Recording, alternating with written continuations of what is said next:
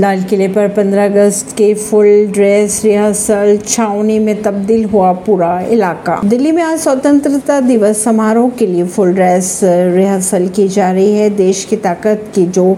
झलक 15 अगस्त को नजर आने वाली है उसी की एक झांकी है फुल ड्रेस रिहर्सल के दौरान सुबह 11 बजे तक कई रास्तों को बंद किया गया स्वतंत्रता दिवस समारोह के लिए लाल किला छावनी में हुआ तब्दील परवीन सिंह नई दिल्ली से